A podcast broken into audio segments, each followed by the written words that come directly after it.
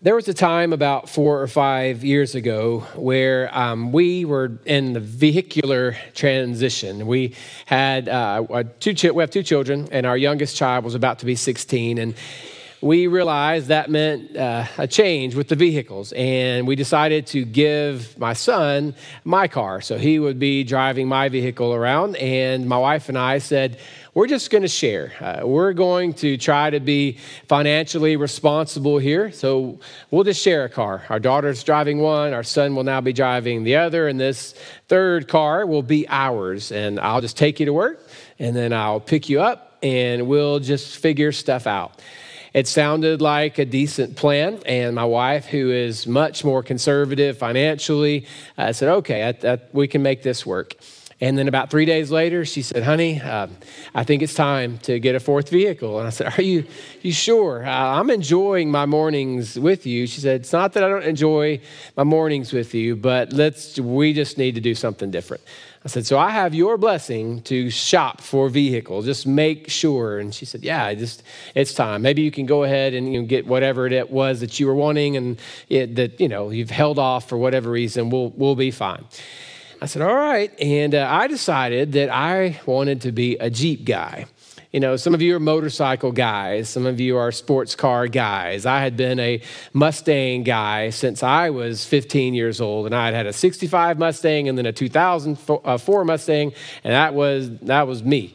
So I was ready to now be a Jeep guy. And any, anytime I saw other Jeep guys, maybe some of you were there, I would see the, you know, the top off and the doors wide open, and they're just driving, the wind's going, the sun. I'm, this is awesome to me. This is exactly who I want to be. I could picture myself as a Jeep guy, and anytime I'm walking through a parking lot, if a Jeep was parked, I just stopped and lingered and looked and thought, this is my chance. So I shopped around, quickly found out that being a Jeep guy is one of the most expensive guys that you can become.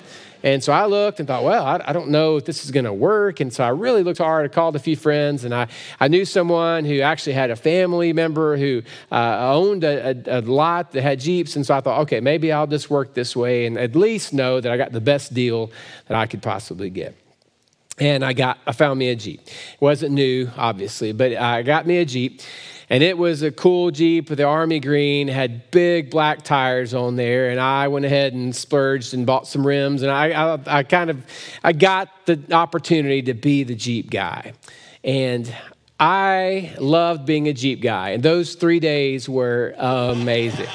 um, on day four, check engine light popped up you know, I bought it as is, and I could go into all the non biblical or spiritual parts of the story, so I'll move on. But I went back and said, Hey, I know as is means as is, but literally 72 hours, is that as is? And so we had interesting conversations and talks about uh, philosophies of uh, business. And, and anyway, in the end, they said, I tell you what, okay, we'll take care of this in house and we'll replace the transmission. I was incredibly pleased, thankful, grateful.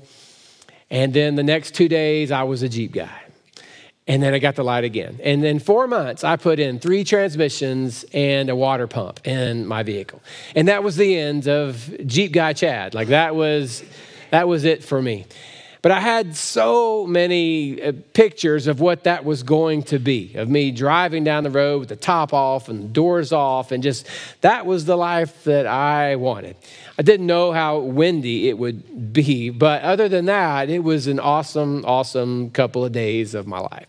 And all of us, whether it's a vehicle or a relationship or a job or a school, uh, a blind date, whatever it is, we have expectations and most of the time, our ex- expectations go unmet.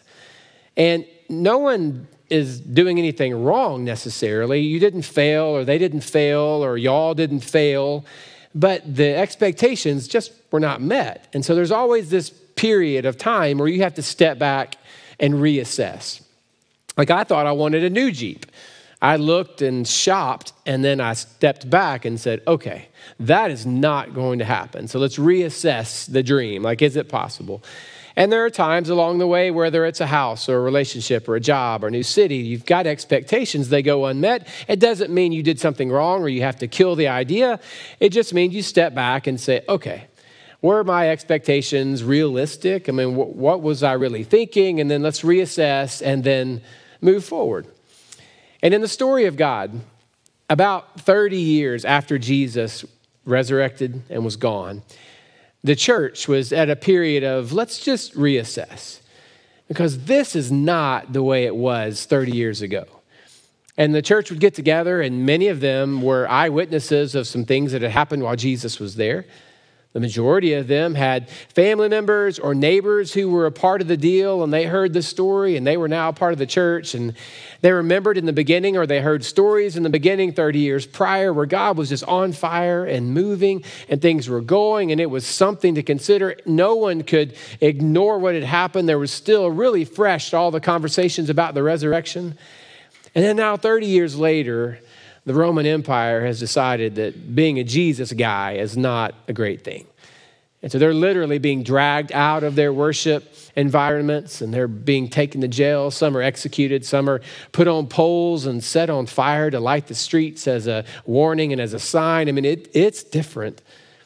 And the entire church is having to step back and reassess. Like, what were we expecting here? Did we expect that this Jesus movement was going to overtake the world, and in the end it was going to be incredibly popular to be a follower of Jesus, and that being what people are labeling us as Christians, that was a label given to them, and we're, we're going to be Christians, and therefore we're going to conquer the world? And we're, what did we think was going to happen?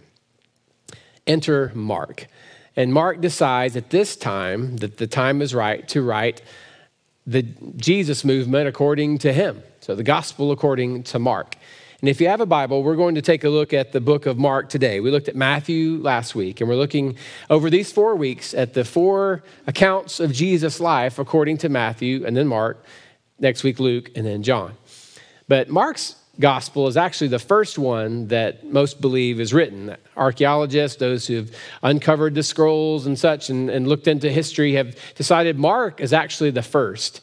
Um, it is the shortest of the four gospels, and the reason is he's so direct and to the point. He doesn't have a lot of details, not a lot of flowery talk about why this happened and where we were. Everything's just to the point. So, ladies, yes, your husband wrote the book of Mark. It's just here we go. I don't know anything else. Here are the facts. Moving on. Well, you left out this and this, and I told you what was most important. We're moving on. That's kind of the way Mark writes. And there's there is drama, there's action, there's a lot of energy. It reads in a powerful kind of way. Uh, in fact, when I was in college and I was being exposed a little bit to some things that I, beyond just reading the text, I remember one of my professors saying, Mark is the action gospel. And I immediately was drawn to it. But Mark is a little different. It's, he, he reads and it reads and he wrote in a way that just engages you with the power of what happened and not necessarily giving you all the details of why. Luke has more of an elegant structure. And as we looked last week, Matthew, he goes into a lot of detail for obvious reasons, and we talked about that last week. But Mark just gets to the point. But Mark's main idea here, the main thought as you go through the entire book, and we're not going to read the whole book today, but as you go through the entire book of Mark, he is nailing this unmet expectations theme. And he's writing from what we can tell, around 65 AD, so about 30 years after Jesus was resurrected, around the time where this persecution was at its most intense. It's almost as if he's choosing to write this account of what Jesus happened as a way of saying, hey guys, let's reassess. What did we think was going to happen? What did we think the gospel movement was going to look like? What did we think following Jesus was going to be like? Did we think we were all just going to gather around and these tongues of fire were going to come out of the sky and the wind was always blowing and we're speaking in languages that we don't uh, even know that we know and we're understanding each other? Did we think that was going to be the entire experience? Or was there not a part of us that looked at this life of Jesus and thought, okay, this actually makes a little more sense?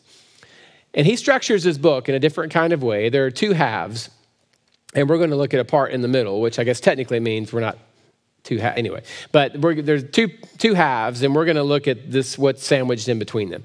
And in the first part the first eight chapters to be specific mark is writing about the identity of jesus who he is. And he establishes the fact that jesus presented himself as messiah and king. And the proof is in what he did, what he was able to do, the way he taught, the way he taught with authority, the wisdom he had, the power, the miracles, even resurrection kind of power that was showing up before his own resurrection. There were incredible things taking place all around, and people were able to look and say, if he's the Messiah, that would track because that's what a Messiah would say. If he is the king, then that makes sense because that's how the king would act. This is how he would face opposition. This is how he would handle hurt. This is how he would handle abandonment. This is how he would handle conflict. This is how he would handle disease and sickness. And this is the kind of thing he would do. Like it was working along the way. So, for those eight chapters, Mark gives us a lot of powerful examples and I love the fact Mark doesn't even have the birth of Jesus. He's just moving to the stuff. He's like, yeah, he was born, he grew up, but now let's get to the stuff. Here we are. And he jumps right into this powerful ministry of Jesus. And the first eight chapters is, in many ways, a demonstration of who he is. But then the last half of the book of Mark says, okay, now that this is who I am, this is what this means.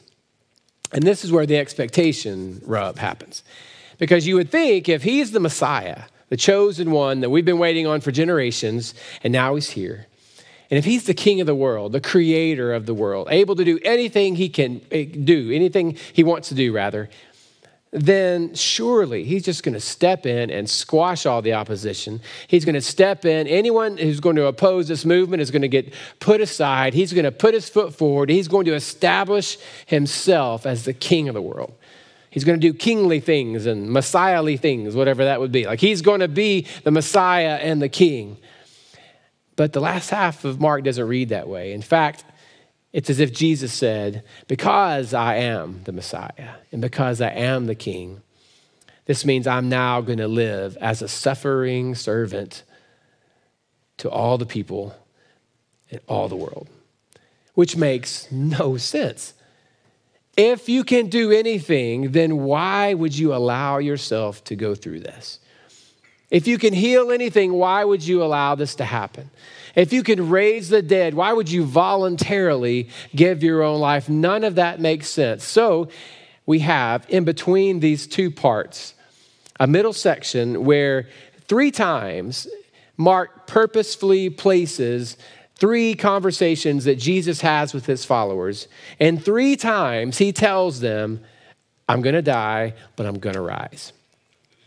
When I was new to the Bible and read through this, I remember Sunday school teachers telling me that Jesus told the people what was going to happen before it happened. And it just made no sense to me why the disciples would then be surprised when the tomb is rolled or when the stone is rolled away from the tomb and on Easter morning it's empty and they all act like they don't know what happened. Well, if Jesus already told them, and, and then the more you read, you think, well, maybe he just wasn't clear. He was speaking in parables. Now you see me, now you don't, but you will again, and maybe it's just all mysterious. But as we're going to see, there was no hiding what was happening. Jesus was so clear, and it got clear as the conversations went. So let's look at that first conversation, Mark chapter 1 or Mark chapter 8, rather, verse 31, Jesus has just asked his disciples, Who do people say that I am? What are the rumors going around about me? And after saying a few options, he said, Well, what do you say? In fact, who do you say that I am? And Peter said, Well, you're the Messiah. And in verse 31, it says, He began then to teach them that the Son of Man, which is how Jesus referred to himself, the Son of Man must suffer many things and be rejected by the elders, the chief priests, and teachers of the law, and that he must be killed and after three days rise again. He spoke plainly about this, and Peter took him aside and began to rebuke him. But when Jesus turned and looked at his disciples, he rebuked Peter. Get behind me, Satan, he said. You do not have in mind the concerns of God, but merely human concerns. So Jesus is not speaking in very mysterious terms. He says, I'm going to suffer, I'm going to be killed, and three days later, I'm going to rise again. And Peter took him aside and said, You're not, you're not going to die. We're not going to allow that to happen. Don't worry, Jesus. We've got your back. And Jesus looked at Peter and said, Get behind me, Satan. You don't understand. You're thinking through your own terms and you're not thinking in kingdom terms. Now, one of the things that we know about Mark is that if this is indeed his gospel, and from all accounts, it seems to be, it doesn't end with love Mark, but we've looked into history, and this is the best the church leaders at the time could come up with the author. And if this is indeed Mark, Mark shows up a couple of times in the book of Acts, but just in small parts. But history tells us, even history written by non followers of Jesus, that there was a man named Mark that served alongside Peter, one of Jesus' disciples, while they were in Rome. So Peter's in Rome serving the church, and he has someone helping him, Mark. And Mark eventually decides to write this down. So Peter was actually a source of information for Mark as he's writing down, as God's, of course, leading and guiding him, but he's, he's putting this together and he has his own perspective and God works through him. And he's leaning on Peter. And I've just, as I'm reading this, I'm thinking, what would that have been like? Mark's in the middle of writing and he grabs a new pen and starts writing and says, Okay, I'm at that part, Peter, but he called you Satan? Uh, you don't have to put that in, Mark. Yeah, you, you don't even need to leave that. Let, us just leave that out and move on. Uh, I think that's kind of a big deal. I think I put it in here.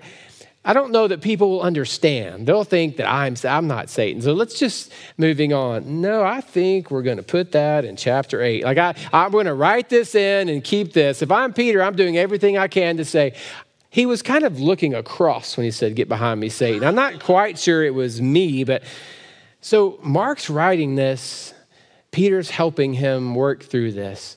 And you've got this really, really difficult part of the, the story. And Jesus looks at Peter, his closest companion, and says, Get behind me, Satan. You don't, you don't understand what's going on here. So they move on, and they're still traveling. Jesus knows that people are not understanding, grasping what he's trying to teach. So he wanted to teach them again before they got to crowds because he's giving them a lot of insider information along the way anyway. And in Mark chapter 9, we get the second conversation Jesus had about this. In verse 30, he said to them, The Son of Man is going to be delivered into the hands of men. They will kill him, and after three days he will rise. But they did not understand what he meant and were afraid to ask him about it. So he told them again, and I still, uh, from my perspective, it's still hard to read. They didn't understand. I'm going to die. Three days later, I'm going to rise. What do you mean? I'm going to die, and three days later, I'm going to rise. What does that mean? I, like, I, I have a hard time grasping how they could not grasp this. But their perspective was that a Messiah and King does not live out his life as a suffering servant. That's just not what he does. If he's the Messiah, if he's the king, he's not going to go through this. But because the last time someone spoke up, they got called Satan, no one's saying anything now. It says they didn't understand, but they were afraid to ask him about it. And I don't know if he had a moment for Q&A at the end of all his talks, probably not. But if he did, okay, I'm going to die. 3 days later I'm going to rise. Any questions? Everybody clear? And he walks away and they look at each other like, I don't, I, don't know what he's saying. I don't understand what's going on. Well, ask him. He called you the devil. I'm not going to ask him what he's saying because obviously that's the wrong response. So, two times he has been incredibly clear with them what his path is going to be. Well, they're on their way, and Jesus informs them they're going to Jerusalem. And if you read through, I won't get into this now, but the disciples were not for this. They knew opposition was rising, danger levels were increasing. They thought, if you go to Jerusalem, something bad is going to happen.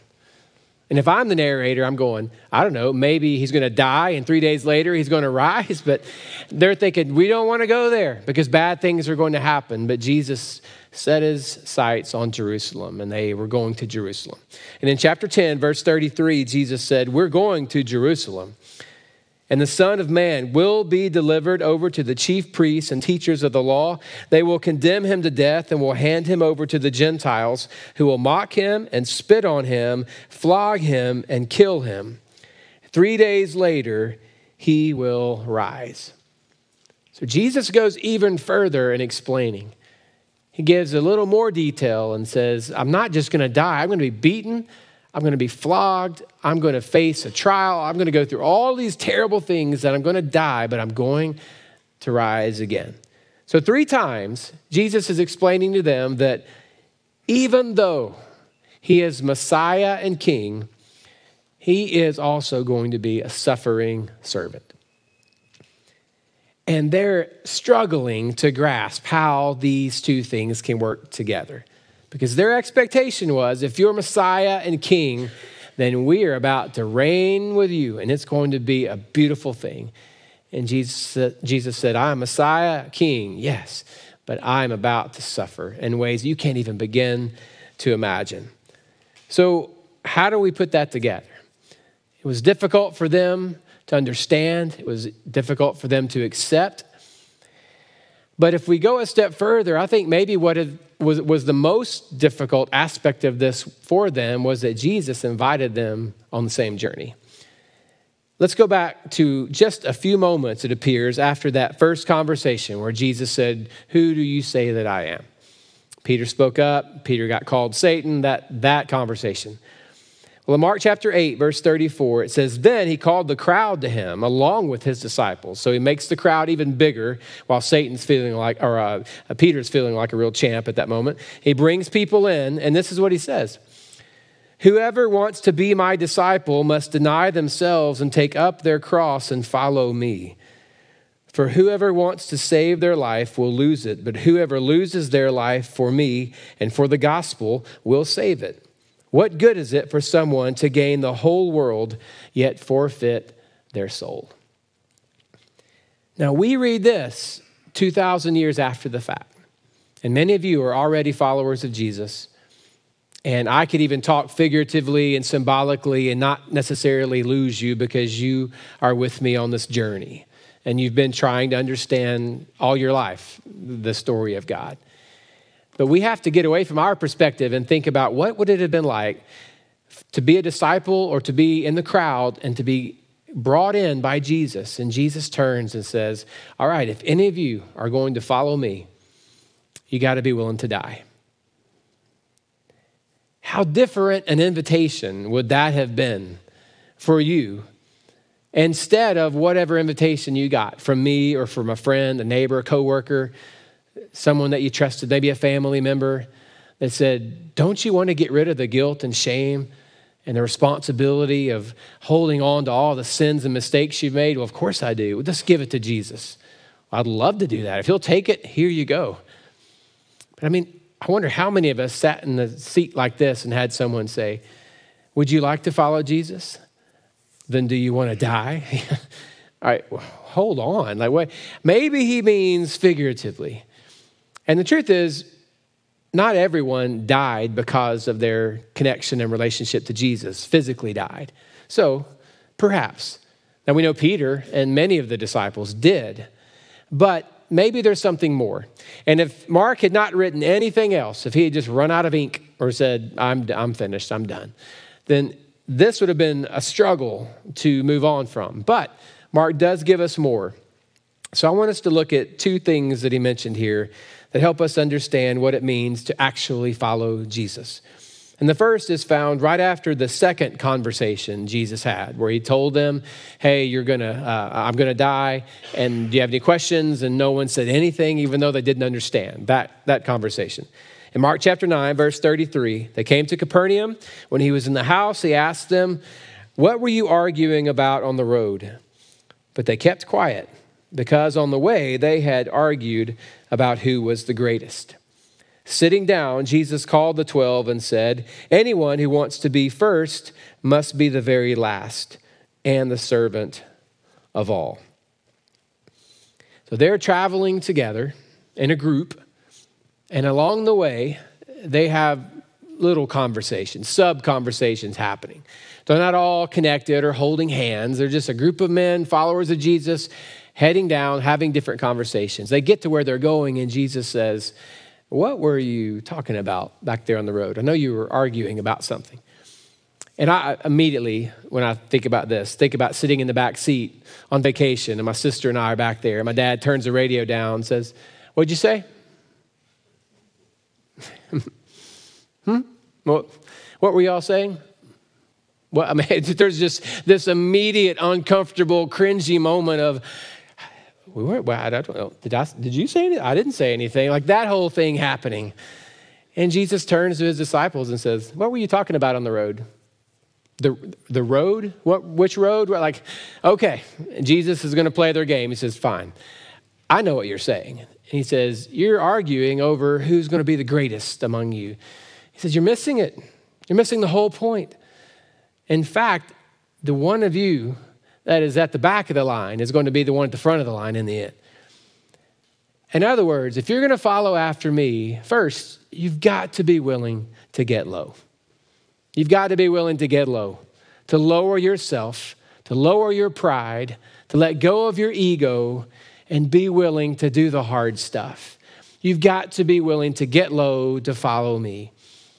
You've got to be willing to grasp the concept of humility, to, of understanding that if you're going to follow me, you're going to have to do some really, really difficult things.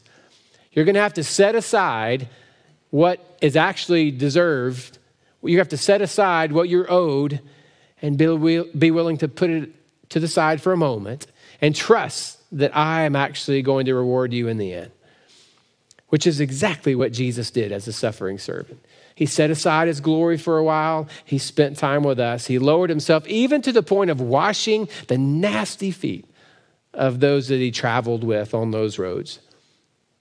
Allowed himself to put aside all the glory that he deserved to serve.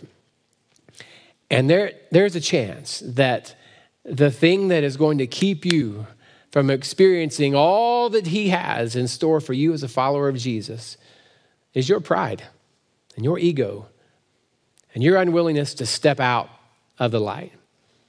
Now, I'm also 100% aware that I'm talking about humility with a microphone wrapped around my head, standing on a stage in front of you, holding out this position as pastor and speaking with literal lights on my face. And I hope that you hope that my heart is in the right place. You hope that when I'm away from you, I'm on my face praying and interceding for you.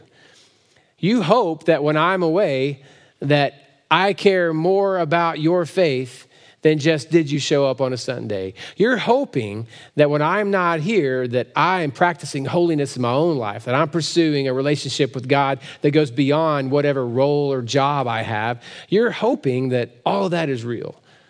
And I read scripture and I realize that if I'm not real, if I'm doing all of this so that I can stand here and feel good about myself and you can leave going, wow, he must really love the Lord.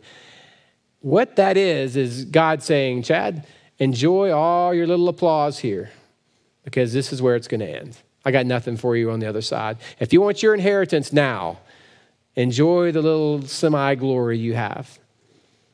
But if you want to follow me, you've got to be willing to get low to put all of that aside, to humble yourself and trust that I'll be your applause on the other side. You're not going to get your inheritance here, but I'm paying attention and I'm going to give you more than you ever dreamed that you were losing by getting low. So, following Jesus, one, taking up our cross means getting low. The second thing I want us to see about that uh, means that we have to move to the third conversation. In fact, a moment right before that third conversation. They're on their way to Jerusalem. Disciples say, Don't go. Jesus says, We're going anyway. A stranger approaches them on the road. The stranger comes up to Jesus and has the confidence, I'm going to say arrogance, because I think it's legit here, the confidence to say, Jesus, how can I have eternal life? And Jesus says to the man, Well, you know the laws, you know all the commands, you know what to do. And he's so confident in his attempts to be that kind of guy that he tells Jesus, Well, that's the thing. I actually have already done that. I keep all the laws. I'm incredibly religious and moral, but I feel like I'm missing something. I, am not sure.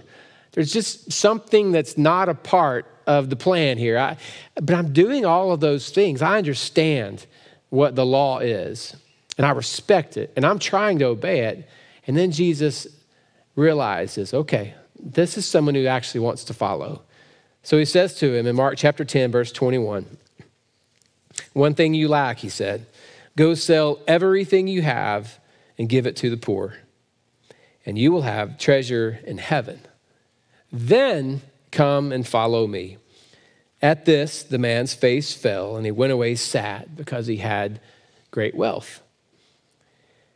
So Jesus was not saying you can't be earthly, from an earthly perspective, successful and follow me. He just said, You've got to be willing to let go of everything. You've got to be willing to put it all out there. I might take it, I might remove it, I might just bless it and double it up in your hands. I might take it for a season and give it back even better. You just got to be willing to open up your hands and be willing to let go that hobby, that job, that dollar, that whatever it is that is so important to you, he said it can't be more important than following me. So the other thing, other than getting low, is letting go. He says, if you're going to follow me, you've got to be willing to get low and to let go. Jesus modeled that for us. He said, look into your lives, look into your hands, see what is temporary, and be willing to let go. We're wondering at times why we can't grasp this whole Jesus thing. And our hands are so full of things that are temporary and not important. And that's actually what's keeping us from grasping what it is that Jesus is calling us to. And just like this rich man on the side of the road, he just had to turn around. Imagine finding Jesus on his way to Jerusalem, running up to him, getting into the crowd, asking him this one question you have and then realizing that you care too much about stuff and you have to turn around and leave. Imagine that walk. Just to turn around and say, I, I can't do that, and just to walk off. And there's a lot of honesty there, also a lot of sadness. He wanted to follow, but he couldn't because he cared too much about stuff. Well, Jesus brings both of these get low and let go ideas together in verse 29. Mark records a quote of Jesus, and he says, No one who has left home or brothers or sisters or mother or father or children or fields for me and the gospel will fail to receive a hundred times as much in this present age homes, brothers, sisters, mothers, children, and fields, along with persecutions, and in the age to come, eternal life. So he says, You get low. You're willing to do all of that to let go of stuff, you're going to be blessed. And I'm going to give you more than you had when you put it in my hands. He says, But many who are first will be last, and the last first. Get low and let go. Jesus said, Trust me with it. I know it's hard. I know it's hard to come to me and say, This is what I'd love to do. This is what I'd love to be. This is what I've worked hard for, Jesus. Please, please don't take this from me. So you've got to be willing to raise it up. You've got to be willing to hold it up. And then see what I'll do. And if I take it from you, it's because I'm going to give you back more than you ever dreamed. You just got to be willing to trust me in this. So following Jesus was choosing to die to that me first kind of life. And in Mark chapter 10, verse 45, I'll close with this. Jesus said, For even the Son of Man did not come to be served, but to serve and to give his life as a ransom for many. Mark's book teaches us that Jesus is not the king that we expected, but he is the king that we need. Let's pray. Father, thank you for being willing to lay aside all of your glory, to step out of heaven, to lower yourself to becoming a man, to lower yourself to being willing to experience all that we have experienced here on this earth not just as a demonstration, but it certainly does give us a demonstration of your call. And God, many of us, myself included, I, I, God, I've known you since I was seven years old. And no one told me I had to be willing to die to follow you. And I know when I came to you, my mindset was I just want to be free from being a sinner. I wanted to know what it is to know my Creator. It was an innocent desire to step into everything that I did understand at that time. But since that time, God, you have taught me much. And there are moments along the way when I wonder if I would have been so eager to follow you if I had known what it was you were asking and what it was you were requiring. And God, maybe there are others in this room who are in that same spot of needing to reevaluate and reassess what's going on and, and take a fresh look at what it is they've agreed to as a follower of Jesus. That following you is not about just reaping a reward. Following you is about laying everything down and being willing to let go of it all and trust that you are going to respond with all that we need. And maybe for some of us, maybe all of us, you end up giving us back more than we ever were willing to give up. But God, what is clear is that you do not bless stingy hearts. You do not bless those who love other things more than they love you. And you are not willing to put your hand of favor on us if we're not willing to lower ourselves to the point of serving the people that are sitting next to us right now. That doesn't mean we all wash feet. We understand that, Lord, but it does mean we're willing to let other people's needs be before our own. So, God, we repent and we admit that we have not always approached following you in that way. And we ask that you would set our hearts right and bring us back to that point of following you with trust and purity and reckless abandonment. And I, I pray that all of us could go back to that childlike faith, that moment when we just said, Jesus, I'm coming. And we ran into your arms and didn't really understand anything else. And God, as years have gone on, as experiences have happened, we've, we've lost that. So take us back to that point. One day we're going to stand before you. We will fall to our knees and we will call out, Holy is the Lord. And God, if there's someone in this place who's not ready to meet you face to face, I pray this is the moment they call out and say, I'm coming home. God, thank you for your love and for your mercy. Bring us to a place in our relationship with you that we've never been. Take us further, take us deeper. Help us to be willing to let go and to get low. We pray it in Jesus' name. Amen. Would you stand, please?